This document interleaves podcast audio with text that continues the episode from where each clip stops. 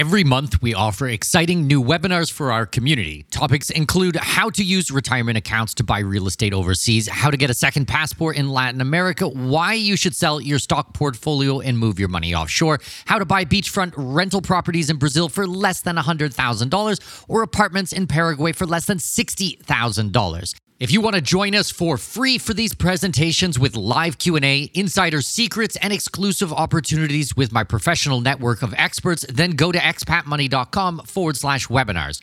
That's expatmoney.com forward slash webinars to register for free upcoming presentations. expatmoney.com forward slash webinars. We all dream of seeing the world, but the realities of living somewhere outside your place of birth can be daunting to say the least. Welcome to the Expat Money Show, helping you make the most out of your overseas career through conversations with successful expats on investing, entrepreneurship, self improvement, and continual education, all while sharpening your financial acumen. Now, please welcome your host with over 20 years of overseas experience, Mikkel Thorup. Hey everyone, Mikkel here. Okay, before we get into today's episode, I want to get some feedback from you, the listener. We are looking at ways that we can take the podcast in new directions, new guests that we want to have on the show, new ideas we want to share with you. So we have a lot of threads going for this at Expat Money Forum, our private Facebook group. If you go to expatmoneyforum.com, you can join the conversation. I want to hear feedback from you guys. What topics have we not covered that you want to hear more of? Do you want to hear more stories from successful expats who have moved offshore?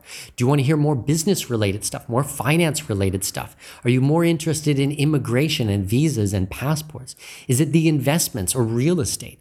I want to know what you are interested in. This show is not about me it is about you guys. It is about all of my amazing listeners and trying to help inspire you and get you the best up to date knowledge every single Wednesday when I publish this show. So, join the conversation at Expat Money Forum. Let me know what you think, what you want to hear more about, how I can best serve you. It's really important to me to make this show the absolute best in our space. And I think we're off to a really good start. Podcast has been going for over four years now, which is just hard to believe. I seems like just yesterday I started it, and the feedback has been amazing. But there's always room to improve. There's always things we can do better. So share your knowledge, share your expertise, share what you want to hear, share your wants, your desires, your needs, your goals, everything with us at Expat Money Forum. I really appreciate it and enjoy today's episode. Welcome, welcome, welcome. My name is Mikkel Thorup. This is the Expat Money Show, and today's guest is the Chief Operating Officer and co founder of Ostrich, an app based community focused on enabling people to achieve their financial goals, regardless of their level of wealth or knowledge. In order to do this, they emphasize habit building and the behavioral psychology underlying it. They provide the structure for users to work towards their goals with their financial challenges within their mobile app and add social accountability to this by allowing users to connect with one another and see challenge progress. Please welcome to the show, Andrew Holliday. Andrew, how are you? I'm very well, thanks, Mikkel. It's great to be here.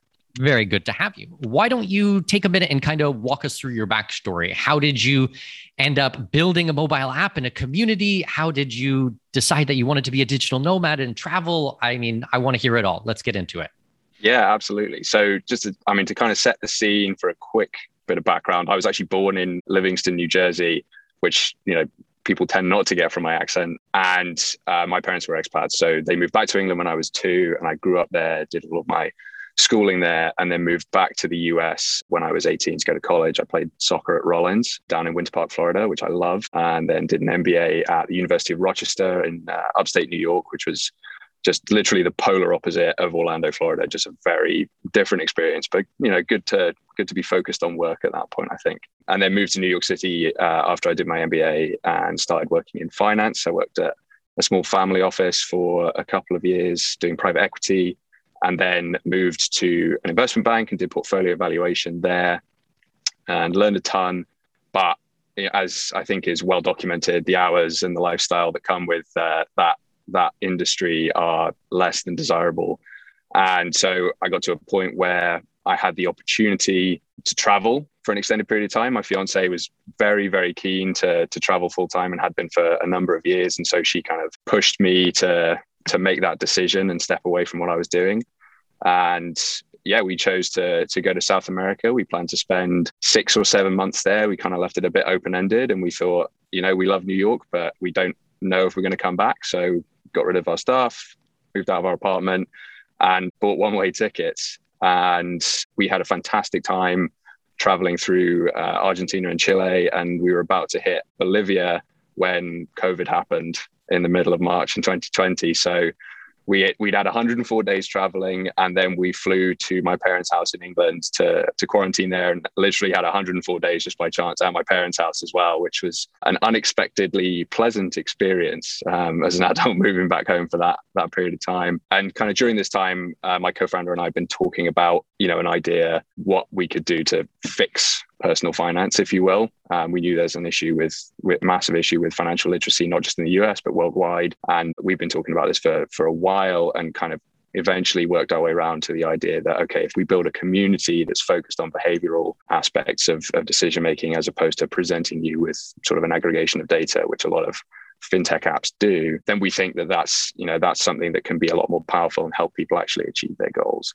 And so you know, when COVID happened, I kind of had the opportunity to take a step back and think, okay, this, you know, is kind of a good opportunity for us to be focused on this. I can devote a lot of time to it, and and so can Will Glass, my co-founder, and and we, uh, yeah, we went for it. And you know, did some testing with Facebook groups early on. Figured out that being able to have that social aspect is key. Tried a web version, didn't work at all. Didn't weren't able to notify people and and kind of have that accountability. And so that's that's what led us to to the app-based community that we're that we're at today. And we built an initial version with uh, with no code tools that's that's out there at the moment, and then we have a a natively built version that a proper engineer and designer have have helped us with coming out in the next six to eight weeks or so, hopefully the end of September. So that's kind of that's where I'm at at the moment. Uh, and yeah, it's been it's been quite the journey, but I'm happy with where I am right now versus you know where I was three years ago in in the finance world. I'm glad that I made the decisions I did. Brilliant. Okay, so let's get into maybe the app and the things that you teach in the app and the community a little bit later, but let's slow it down and talk a little bit, I guess, about the decision to leave a job because you had what a lot of people would consider like a really successful career. You probably, I would imagine, making quite good money. What was that transition like? Like, what was your family like? What was the reaction, friends, when you decided to tell them that you wanted to quit, to leave it behind, sell your stuff, and go south? Sure. I think people were excited for me and for Grace, who's my fiance. They were excited that we were doing it. There was certainly a little bit of incredulity. You know, there's like it's a kind of an unexpected thing, or it's something that you know you talk about but you never do. And as as I said, Grace Grace had been very keen to do it. She was definitely kind of the driving force behind. It. Let's let's make this a full time thing. I think from my standpoint, you know, I'd been doing this finance life for a, for a few years, and I learned a ton. I learned so much that's you know enabled me to take on the projects that I'm taking on today.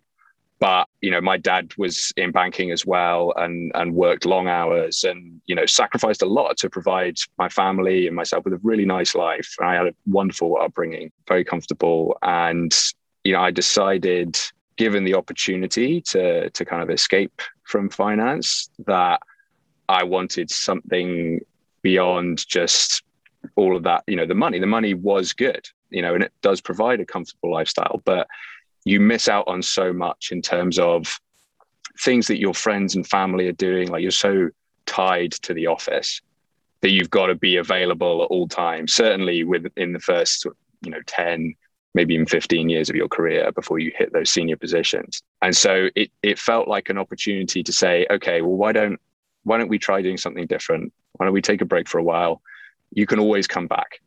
Right? Those jobs are always going to be there. If I needed to go back to finance, I would hope that somebody would hire me. But you know, it's it's easy to be on that hamster wheel for for 10 or 15 years and you realize that all of your 20s and half your 30s or all your 30s are gone you know, and you look back and you think, well, it's a shame that I missed out on the first five or 10 years of my first child's life and the, you know, first six to seven of my second child and, and all of the holidays that you had to be working on and, and so on and so forth. And I thought, you know, I'd rather not do that if I can help it.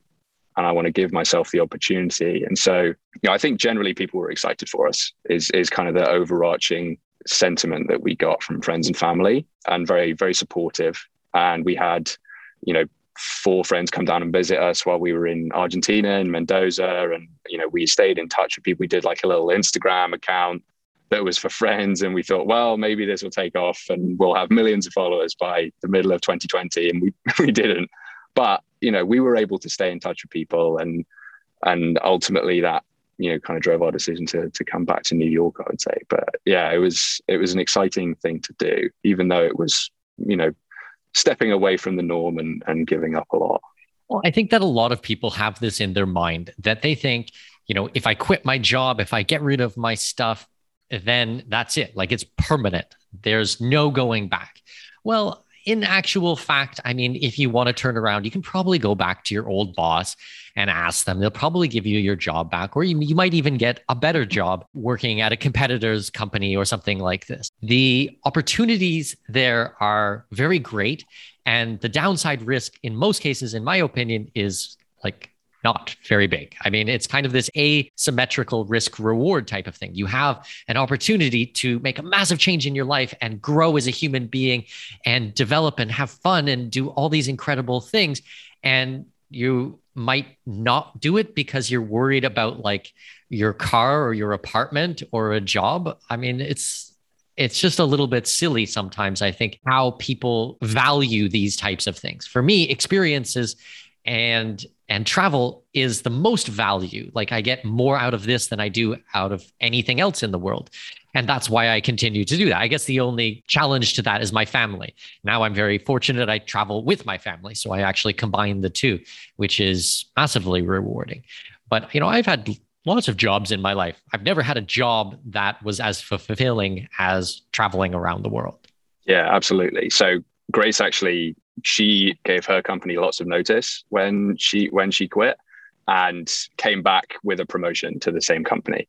So that just you know goes to show that if you know if you're thoughtful about it and you do the planning and think it through you certainly have the opportunities. And i think you're spot on in terms of like being worried about all of this stuff. Like the 7 months that we took to to go traveling if we'd have come right back and done you know gone back to the same jobs what would we have lost in that seven months. You know, you give up the income, but of, to your point, you gain so much from having those different cultural experiences and seeing different parts of the world. And like we, you know, we're never going to forget what ultimately turned out to be three and a half months traveling, but also three and a half months living in my parents' house. Whereas, you know, we would we remember that seven months if we'd have just been doing the same jobs and just kind of grinding away? I don't think it would have been seen as particularly special. So I think, you know, we gained a lot from that certainly. I'm so I'm interested. I know you've you've been traveling, uh, you know, for an extended period for a lot longer than me. It's fantastic that you're able to go with your family. When you think about building relationships and friendships, how how do you, how have you gone about that in the past? Not to interview you, but like how have you gone about that and and maintained those as you move around? It's all right, it's interesting. I've gone through many phases in my life, had different interests and hobbies and different groups, and I usually have sets of friends that go with each one of these. So I have sets of friends that I will have in a certain country. And then if I get into a sport or a hobby, I'll have certain friends that will be around that. Usually in all of those groups, there might be one person who I continue to stay in touch with. And, you know, I've had friends that I've literally been friends with them for 20 years. I have one girl when I lived out in Western Canada, we worked together. And then when I moved to Australia, she moved there, I think, just after me. And we were both in Melbourne. So we were friends for three years there. And then I had another, and then she moved to Singapore. And then I moved to Singapore by chance a couple of years after that. And we were friends there again. So, I mean, you do, it is possible to run into the same type of people. So you can have those continual long-term friendships. I mean, I'm not going to be one of these cliche people and says, "Oh, well, thank goodness we have Facebook so we can stay in touch with one another." For me, this is a terrible way to stay in touch. I I don't like this type of thing. I don't want to have to spend all day long scrolling things and then you know just getting updates about what my friends are up to i mean i'm using email i'm an email junkie and i'm constantly sending emails back and forth i use a crm system just for my personal relationships, just to stay in touch with people so that the, the important people to my business, the important people to my life, I get reminded of those types of things. Oh, it's been a couple of months. I haven't talked to this person. You know, they have an anniversary, they have a birthday, they have something like this. And then, you know, I'm constantly trying to work on those things.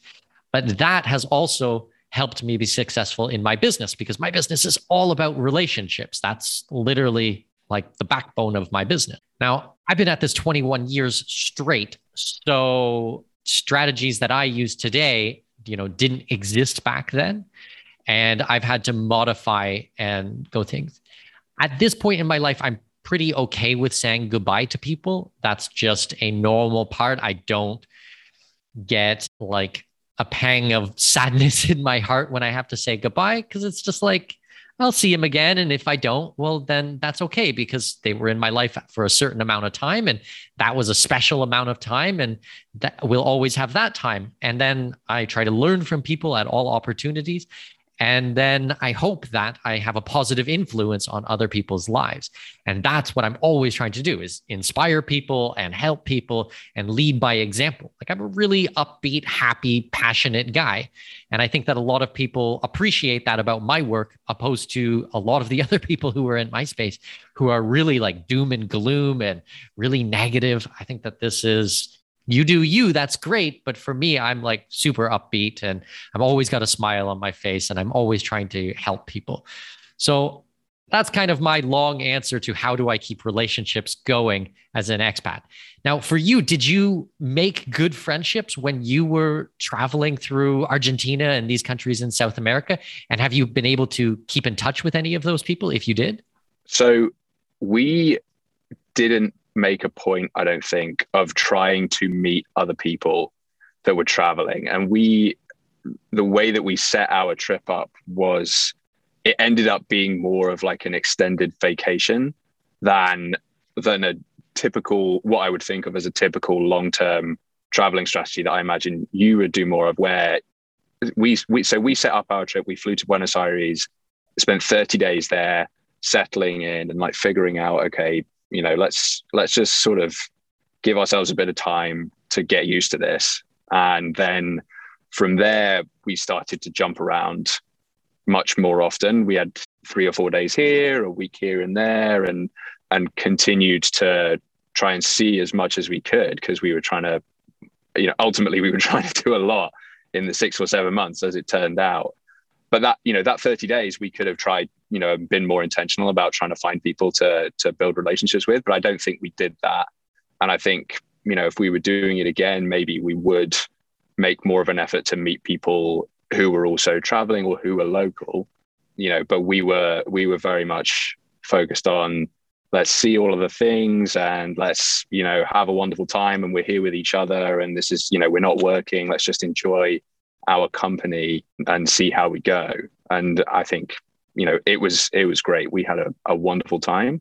But I would say, I mean, the people that we spent the most time talking to or getting to know were Airbnb hosts. You know, when we when we stayed with people who are hosting, as opposed to you know just renting from somebody who doesn't live in the in the place that you're staying. And that's certainly if you're you know time limited in a place. Certainly not in Buenos Aires. We had our own our own spot. But when you've got a few days or a week here and there, we found that it was incredibly helpful to stay with somebody who could point you in the right direction and and tell you where to go. And often these people are really nice and they're you know happy to share, and you get to experience a bit of local culture that you otherwise wouldn't.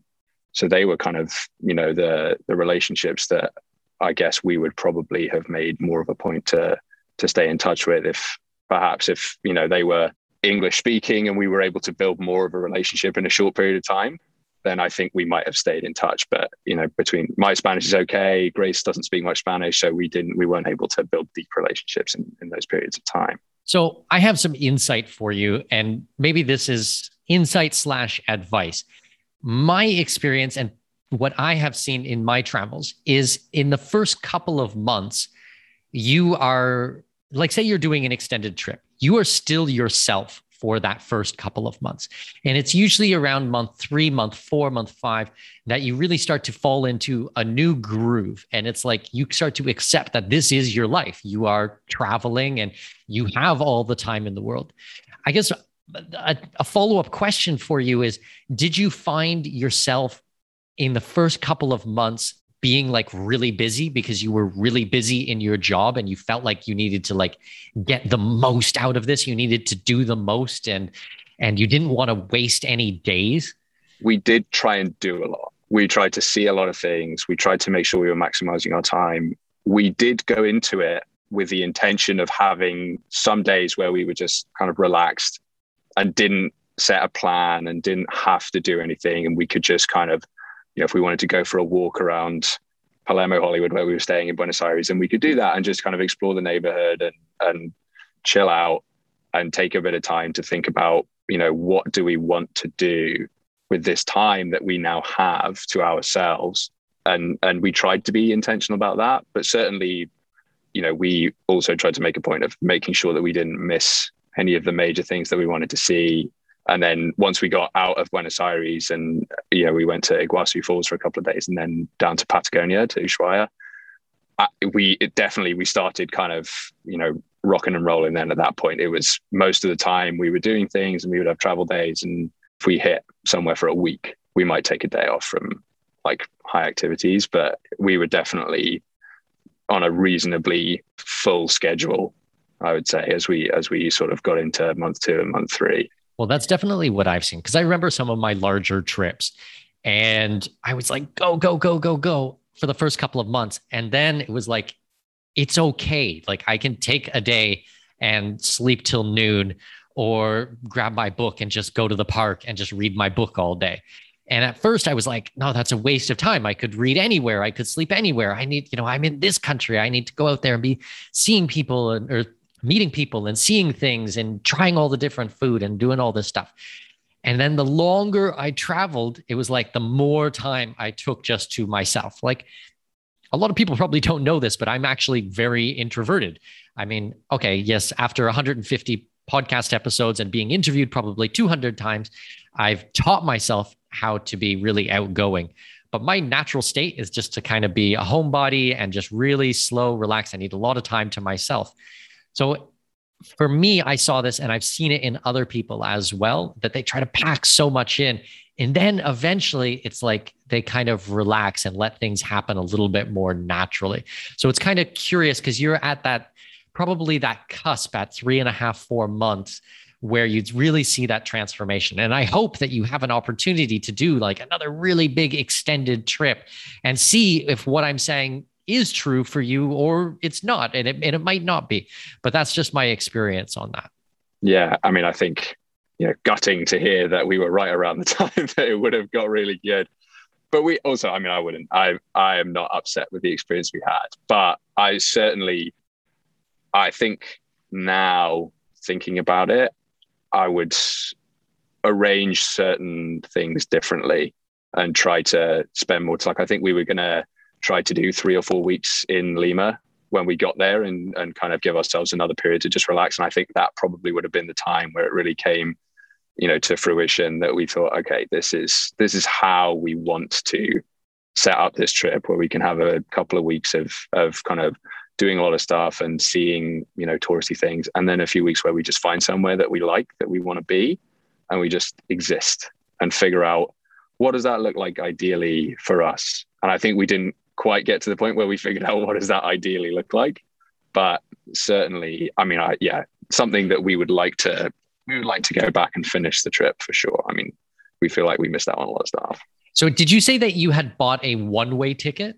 Remind me. Yeah, yeah, that's we, the way to we, do it for sure. Absolutely. And we had a weird, we were in a weird situation where it was cheaper to fly from New York to London to Buenos Aires than it was to fly New York straight to Buenos Aires. And so we we did like a weird. We had a a week over Thanksgiving at my parents' house with a bunch of our friends from New York who came over to stay with us, and then uh, we flew from there to Buenos Aires when everybody flew back one way. Um, we knew, you know, we had a plan.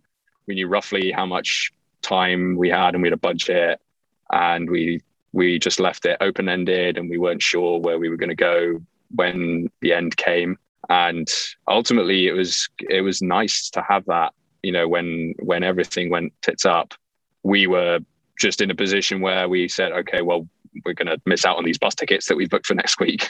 but we don't really have anything else that we have to worry about. We can just jump on a plane and, and get out of here. And that was a nice style for us. So when you left on your trip, was it you had savings, you saved up money and you were going to go and travel or had you started your business at that point? So we had savings and we were going to go and travel. Will and I had been, we'd been talking about this and we're sort of working towards it, you know, before that, I think for a, for a number of months before that. And I was kind of taking this time, I was going to go and travel and, and, you know, figure out how am I going to work on this while I'm away? There's nothing that we can't do remote. So, you know, we're going to, we're going to see how we go. And it was, yeah, so it was, it was an interesting experience. We certainly, I th- again, if I was planning this now, I would set it up differently where it was more, you know, if I'm going to focus on work, then I'm going to put myself in the same spot for, you know, uh, 30 days at a time or more. And then I'm going to fan out on, on weekends or every few days to go see different, different parts of, of the country that I'm in and have that home base where I can be more focused on work. Certainly, I didn't. I didn't feel like with the style of traveling that we were doing, I didn't feel like I got an awful lot done while we were away. So I was able to think about a lot of things, but I, you know, I certainly wouldn't say that we made as much as much progress as we could have while I was on the road. Which I think is completely fine because I mean, I've had large portions of my life where I'm so focused on one thing and I work so many hours that actually when I take a break, it's it's really healthy. Like I get these amazing creative thoughts.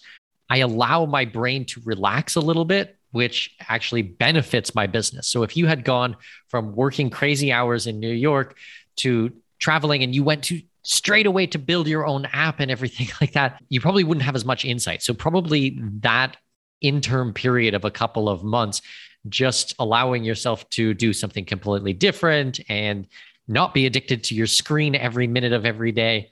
You probably had a lot of insights on the business that allowed it to be what it is now. First of all, would you say that that is a true statement, or did you see something different there?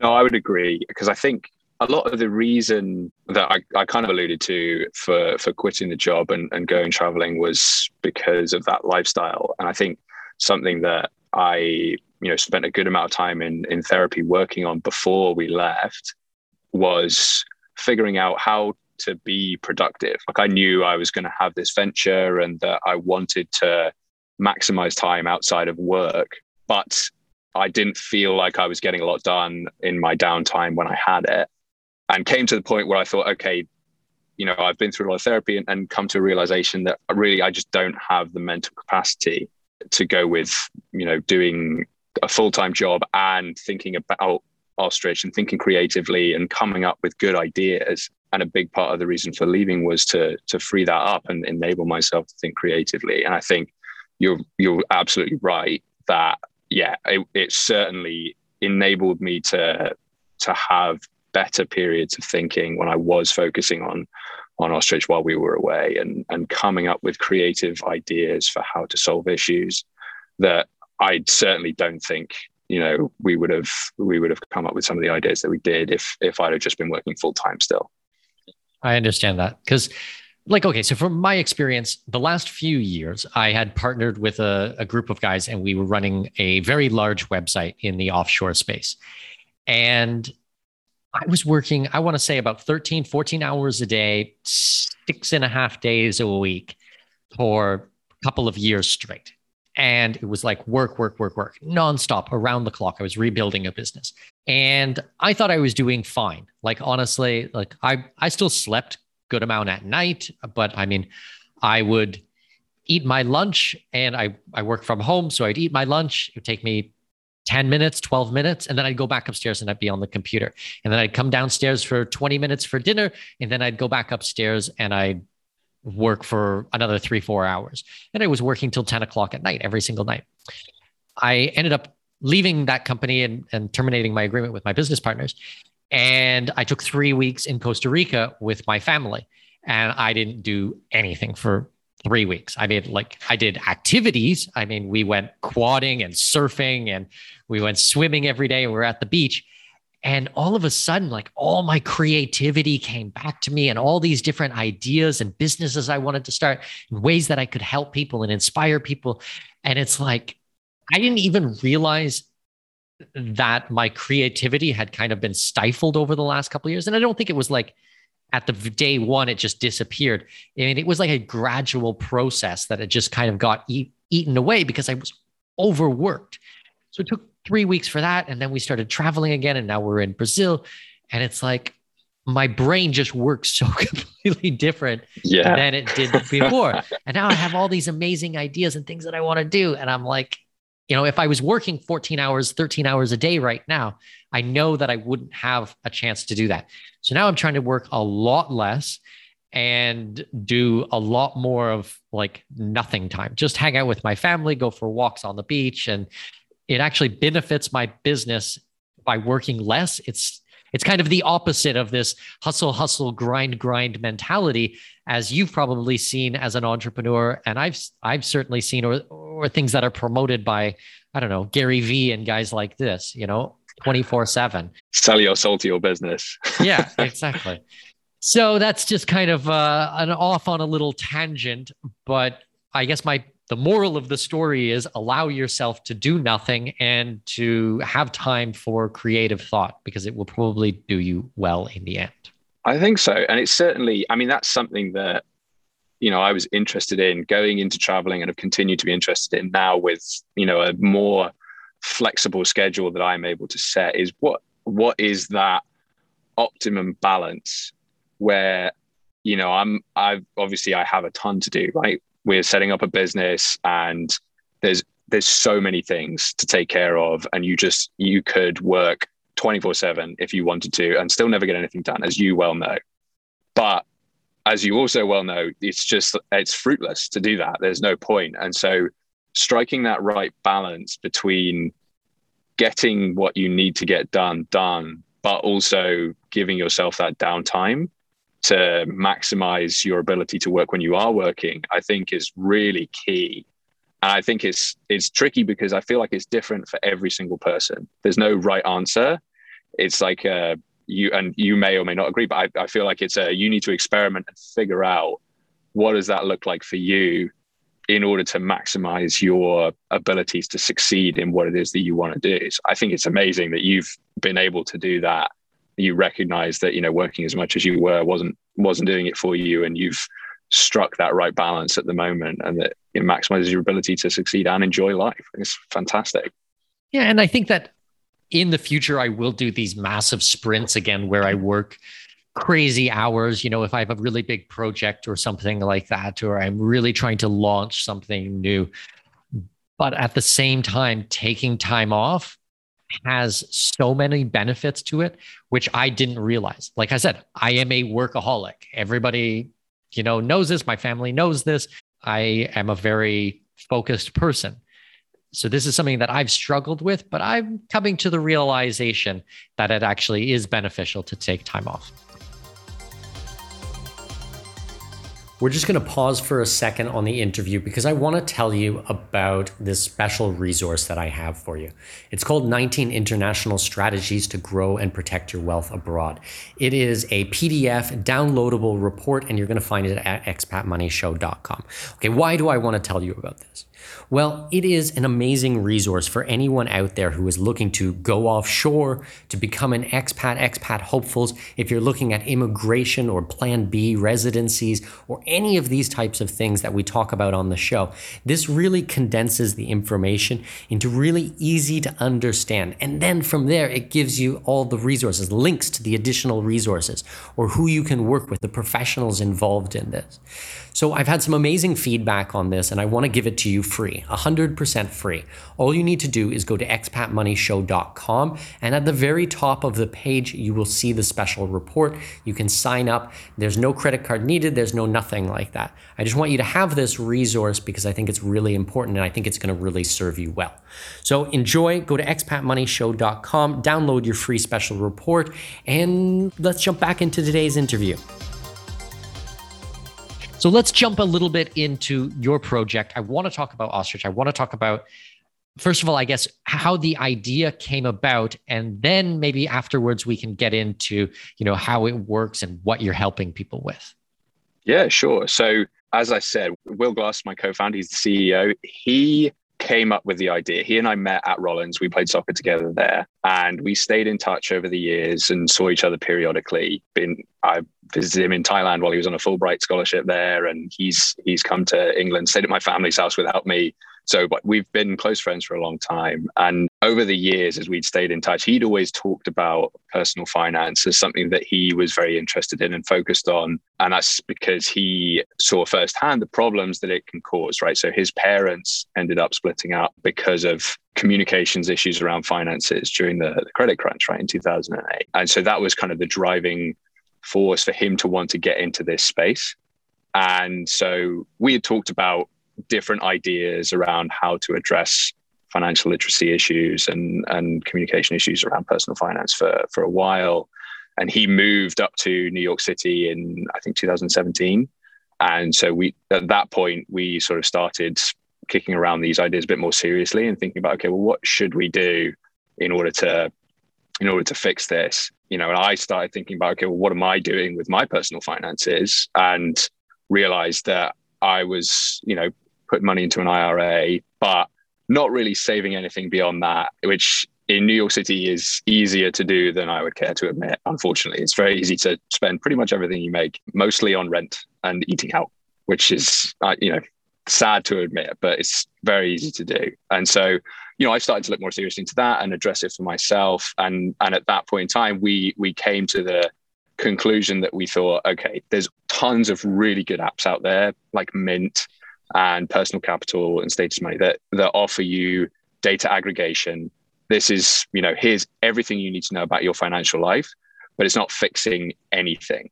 You know, people are still having massive problems with financial literacy and with achieving their financial goals. And so we thought, okay, well, let's take a step back and think about what is it that enables you to achieve goals. And it's all about habit building and accountability. And so we looked at what had been done really well in the fitness industry, a company like Strava, you know that's taken these challenges and enable people to compete together with each other and everybody succeeds. You know if you work hard i'm really happy for you and it drives me to work hard and then i also you know get fitter. And we thought well maybe we can apply this to to the finance industry. And so we we started to to build out this idea of let's have a community where we're able to bring in social accountability to financial goal setting and achievement and have everybody work together to to drive success for society. And you know thought this is something that if if it scales and we're right then you know we can do something that's really positive for society as a whole. I think that's something that's really exciting to to both of us. Then as i mentioned before you know we started with a facebook group with about 40 people and it was it was great. We had you know 80% of people hitting their goals versus i think 8% of people usually hit goals that they set for themselves. And of those 40 people, I think on in aggregate, they saved over ten thousand dollars in uh, in a challenge that was around just not spending money on something they didn't want to spend on. So it was a frugal fall, is the name of it. And they just picked a category like online shopping or you know buying coffee every day. Like I don't want to do this, and you come back to the Facebook group and you check in every day and you say I did do it or I didn't do it, and it drives that motivation and so we saw a lot of success and then you know tried the web version didn't work and moved on to the app because we think that that blends the best of you know providing that community as well as us being able to notify you and, and be in your pocket so that we keep you accountable. And that's where we're at now. So we're building out building out this app. But that's kind of the, the genesis of the of the idea and how we ended up coming to this solution that we're at today. Well i think it's important. And this is the main thing of what i just heard celebrating your successes in finance because in today's society, there are so many people, the rich are all vilified, business owners, entrepreneurs are being vilified at every turn. People who are successful and driving the economy, they're seen as the monsters, that they need to pay more tax and give more of their fair share and support more other people so that they can stay home. And actually, it's entrepreneurship that is the driving force in society, in my opinion. People who build businesses, who build opportunities. And you should be financially free. I want every single one of my listeners to be financially free. I am constantly trying to inspire people and have amazing people like you on my show who can help them do these types of things. So, by building a community where you actually celebrate these types of successes, that is powerful. Like that is super, super powerful because from all other sides, it's this negative you know and it's it has become completely acceptable for people to max out their credit card have hundreds of thousands of dollars of student loan take a mortgage that they can't afford and live beyond their means. And even simple things like not getting your starbucks coffee and then putting that money aside every month. Those are small wins but i would imagine and, and i'm curious of your insights that those types of things would probably snowball into larger things and by starting the conversation around finance and making it acceptable to talk about money again, this is huge. Like this is a really important thing that needs to be discussed. I think, yeah, I think you're spot on. It's it's definitely starting small, and I think that you know, so we're we're currently in AARP Innovation Labs Accelerator that we, you know we're going through at the moment, and so we've been really lucky to be able to do a bunch of research with them in association with them. And one of the things that's come out is that the, the key feelings that people have when they think about money are anxiety, and uh, being overwhelmed. And for a lot of people, it's shame, you know, and, and you, that, I think that's amplified as you make the, uh, as you bring the demographic younger, right? If you skew towards like 18 to 35 years old, those feelings are, are, more powerful and that's that's the overriding feeling that people have. And so bringing it to you know making it more accessible again making personal financial goals feel appropriate and achievable and something that you can talk about is just so important because you think about how many mistakes people make when it comes to money and we don't want to talk about those mistakes. But that's how you learn you know? If you if you think about like it, say you don't want to talk about money with your family you know because and for a lot of people uh, that's uh, brings up a lot of feelings. It's really difficult to talk about money with their family. But if your parents made a bunch of financial mistakes then how are you going to learn from them if you can't talk about it with them?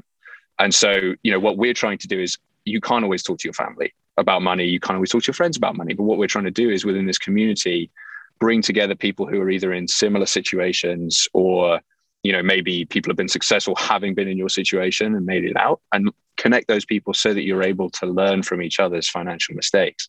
And it's another part of making the conversation easier and changing the feelings around the around personal finance so that it like you said you can start off with the small wins make make little gains to begin with and just make it feel like you're achieving something. And then you start to put that money to work towards larger goals that you have whether that's paying down debt or saving for retirement or investing or you know you want to get married you want to start a family there's so many things that you know will cost you a lot of money but you've got to start somewhere and making that somewhere feel accessible and easy is is really key I, I think anyway. I'm I'm curious as to how your journey to to where you are today with finances happened. Like what were your steps that you took to be really interested? And you know what do you do now to to hold yourself accountable to goals and to be successful like you are? I have a pretty eclectic background. I mean i started okay so all my listeners know so i dropped out of school when i was 12 years old. I started traveling internationally when i was about 16 or 17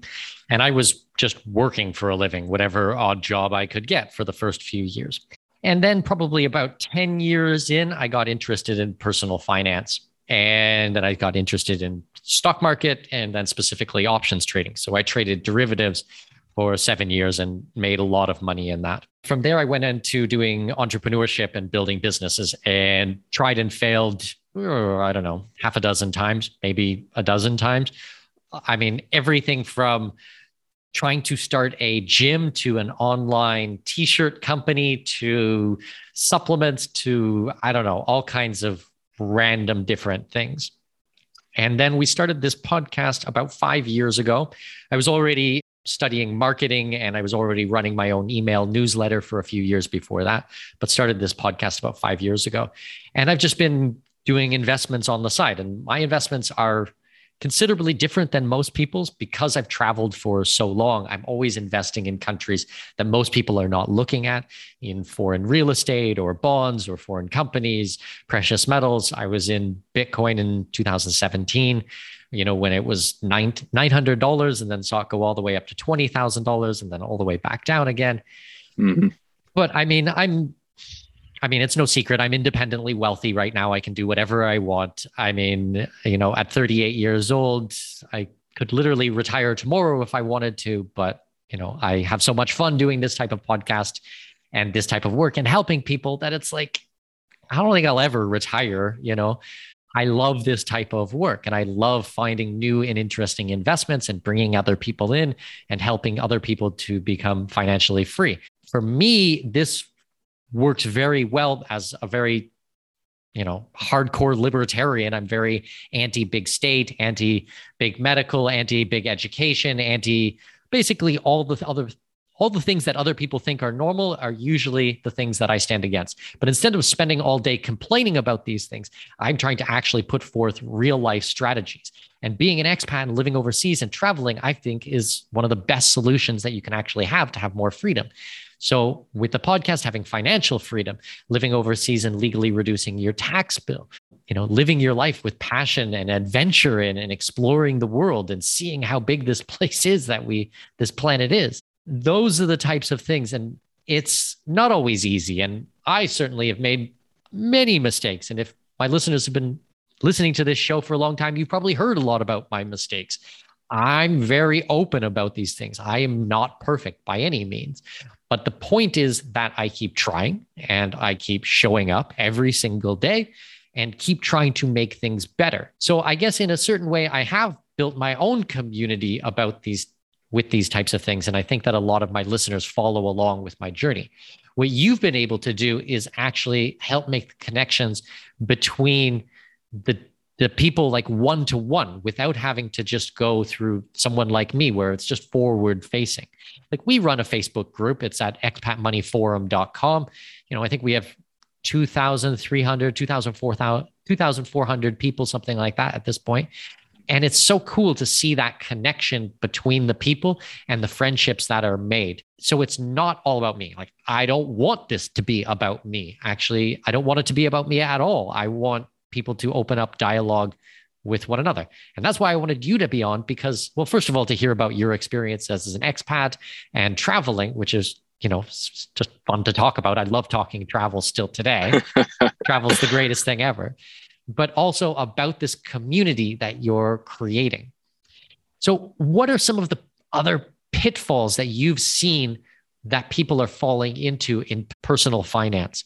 And how are they overcoming these types of things? Sure. So, I think you know a lot, a lot of the problems, especially in the research that we've done, that we that we've come across, people perceive that you know they need to save more money and they just don't know how to get started. So that's the like the that's the key initial stumbling block is just that feeling of like, oh, I'm overwhelmed. I don't have the money. I need to get started somewhere, but I don't want to think about it. And so they continue on autopilot. And so the first thing that you should do, I think, when you're thinking about, okay, I, I feel like I want to change my habits is set, you know, be intentional about it and write something down. That's the first thing you can do is like if you have if you have a goal in any aspect of your life, writing it down is so powerful in terms of just making you feel accountable to yourself and, and wanting to make change. You know, another key thing that we see is people saving for retirement and then not investing those funds.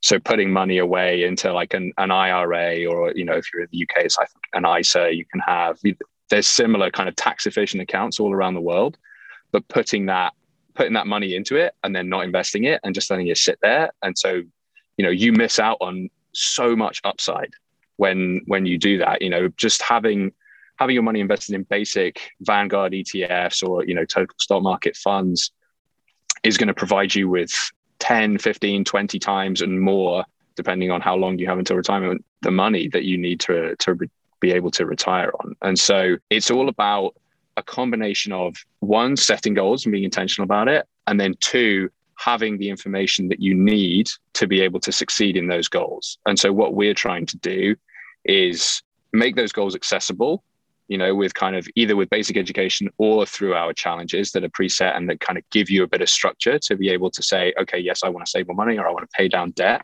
or I want to invest. And then, in conjunction with that, providing these educational resources that say, hey, here's some basics.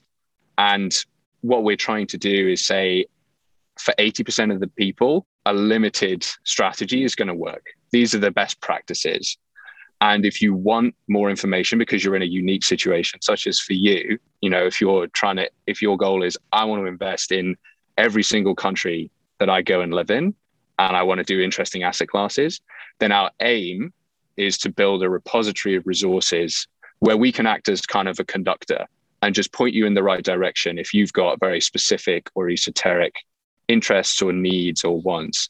And whether that's you know to different websites and resources on the internet or to people on the platform that we know are experts in certain areas such as if you were on the platform and somebody else wanted to invest we'd say hey you should follow Mikkel. He knows exactly what he's doing. He's invested in so many countries around the world. He's all about tax efficiency. This is the guy that you should follow and check out his resources. And maybe he's going to you know be putting out things where he's willing to do AMAs and things like that you know? And so it's it's trying to connect people with the right either people or resources who are going to guide them in the direction that, that they need to go in and sort of push them towards their goals and then you have that accountability aspect that's always there that is really the kind of the most important thing after you've written your goal down having an accountability partner that you regularly check in with makes you 95% more likely to achieve a goal which is just incredible. And so for us, what we're, you know, one of the key tenets of the app is we want to add that ability to connect and be accountable, not just with our application, but with other people through the application and, and hold you to your goals. So how does it work then? It's you help match people up with one other person. So it's a one-on-one, or it's more of a group where there's multiple people giving feedback. So it can be either you can you can set up challenges such that it's either private to you it's private to you and uh, you know one other person two other people three other people. So say you've got like a, a group vacation coming up or a bachelor party bachelorette party you know and you've each you've, you're going to split everything equally. You can set a savings goal and everyone's in this challenge and every week you check in you say did i hit my goal for savings this week? I needed to save you know $100 this week and we've got 12 weeks to go. And everybody checks in and it's a private group. Or we have kind of broader community challenges such as Frugal Fool, where you can take part and you're working with everybody in the community and everybody can see like it's either did you hit your goal did you not hit your goal? There's no numbers. You don't have to say i'm trying to save you know $5000 or i'm trying to avoid spending $100 a day on alcohol or anything like that. It's just you say your goal. Did you hit your goal? Did you not hit your goal? And you're accountable to the community and everyone can see if you choose everyone can see whether you're hitting your goal or not. And that's that accountability piece. And then future feature that we're planning is this ability to connect you with people who are in a similar situation to you or in a situation that you would like to get to based on milestones and interests and enabling you to work with uh, with that person or as part of a group and a club that is working on similar goals. So we have kind of several different approaches to to that accountability depending on what works for you. Okay, amazing. Well, and eclectic, the word that you mentioned earlier, is certainly how I would classify my investing strategy. It is very eclectic and very esoteric. I think that was the other word that you had used. It's interesting because I often do not email about specific investments because there's so many there's so much downside risk and there's pitfalls and regulations and things like that that I often don't feel so comfortable recommending specific investments. I'm getting past that a little bit more now and I'm opening up certain investments to a core group of people. And mostly it's just to accredited investors. Just you know if uh, sophisticated and accredited investors you can go and look up what the regulations are for that or, or the classifications. And I mean, if anybody's listening today or anyone from your audience do want to get in on that list and see some of the private deals that we're doing, just shoot me an email at it's Mikkel at expatmoney.io .io, and I'll be able to add you. But once again, you're going to have to be an accredited investor.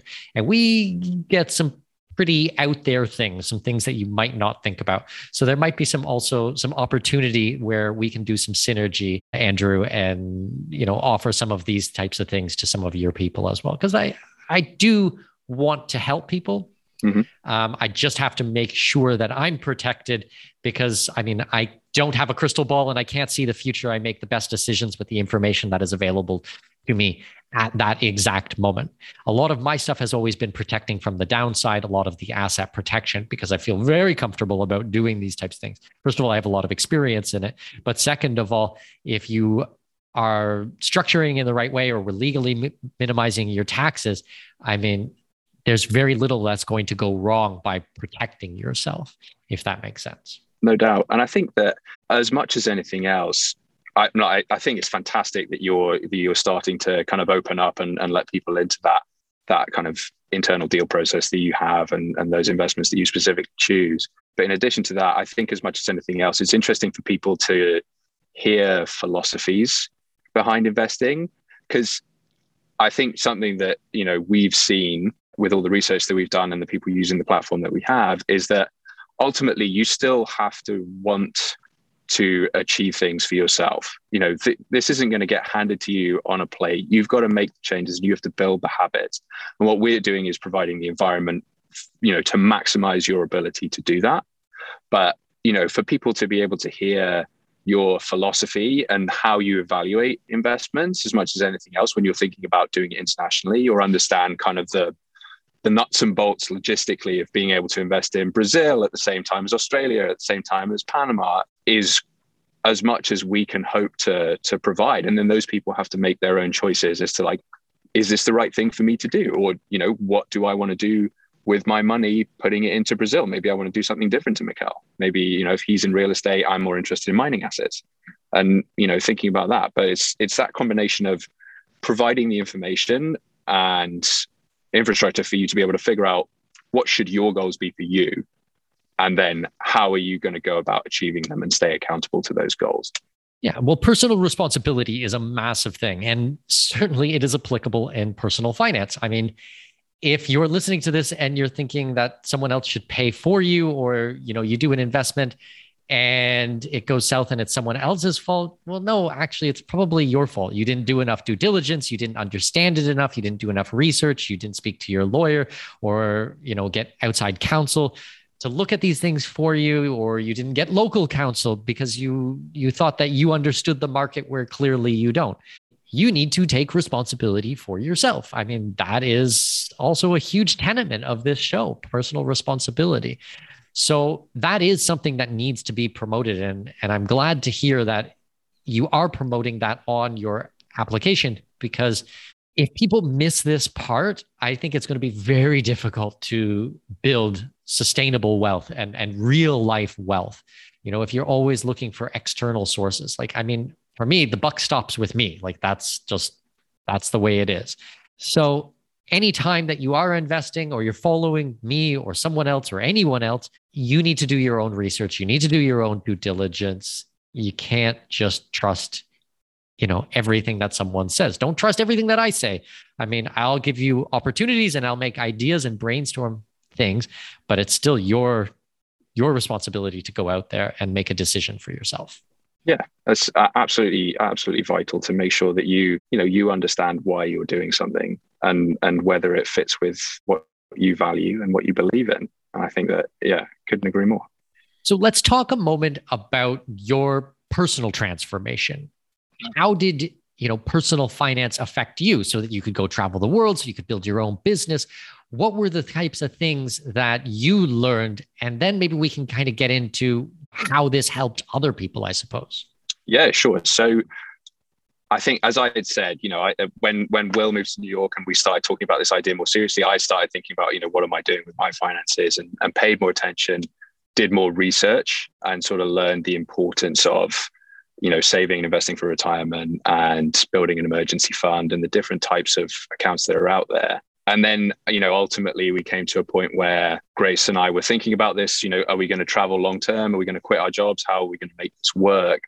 And we, you know, we came up with a plan that was very intentional for here's the amount of money that we want to save. This is the date that we're going to do it on. And this is how we're going to go about quitting and so on and so forth. But from a finance perspective, something that was vital for us was having each other to hold ourselves accountable you know i had to make decisions to be able to save a certain amount of money to be able to go and do this extended period of travel and so did she. And we were committed to doing that. And it was easy for us to say no to doing certain things and and to not book other trips and to say no to dinners you know did not buying certain types of clothing which as you know the wardrobe for traveling for a long period when you're going to be moving around a lot very different to working in finance in New York City. So, you know, making those decisions was, it was so much easier when I had somebody else to do this with who I was accountable to. And I think that that really brought itself into how we thought about the app. You know, that was a very personal experience that made it very clear to me that, hey, it's a lot easier to do this when there's somebody there to keep you accountable. And so, you know, what we've seen up to this point is that it's it's so important and it's so powerful when you have this community. So even in the Facebook group, like I said, we had 80% of people hitting their goals when only 8% of people usually do. And even external to just the challenge where people were choosing to cut out spending, they were making good decisions around saving for retirement and putting more money into their 401k accounts, cutting out other areas of spending and reallocating savings into into different buckets for different goals you know whether it's separating it for oh, i've got a house fund in addition to my emergency fund. And just being more conscious about all of these different areas of finance just because of one no spending challenge where they chose to stop online shopping for a couple of months. So having that yeah that accountability again i mean i keep coming back to it sound like a sound like a broken record but we think it's so important. And it's you know not just based on what we've seen but it's personal experience as well that's really been a key driver for me for the past couple of years. And so, what's been the response from the people who have been through this program? Have they, how has this affected their life? How has their life changed? Like, what are the the substantial things that have actually happened to them? So they're able to pay down significant amounts of debt. I think that's one of the biggest things that we've seen.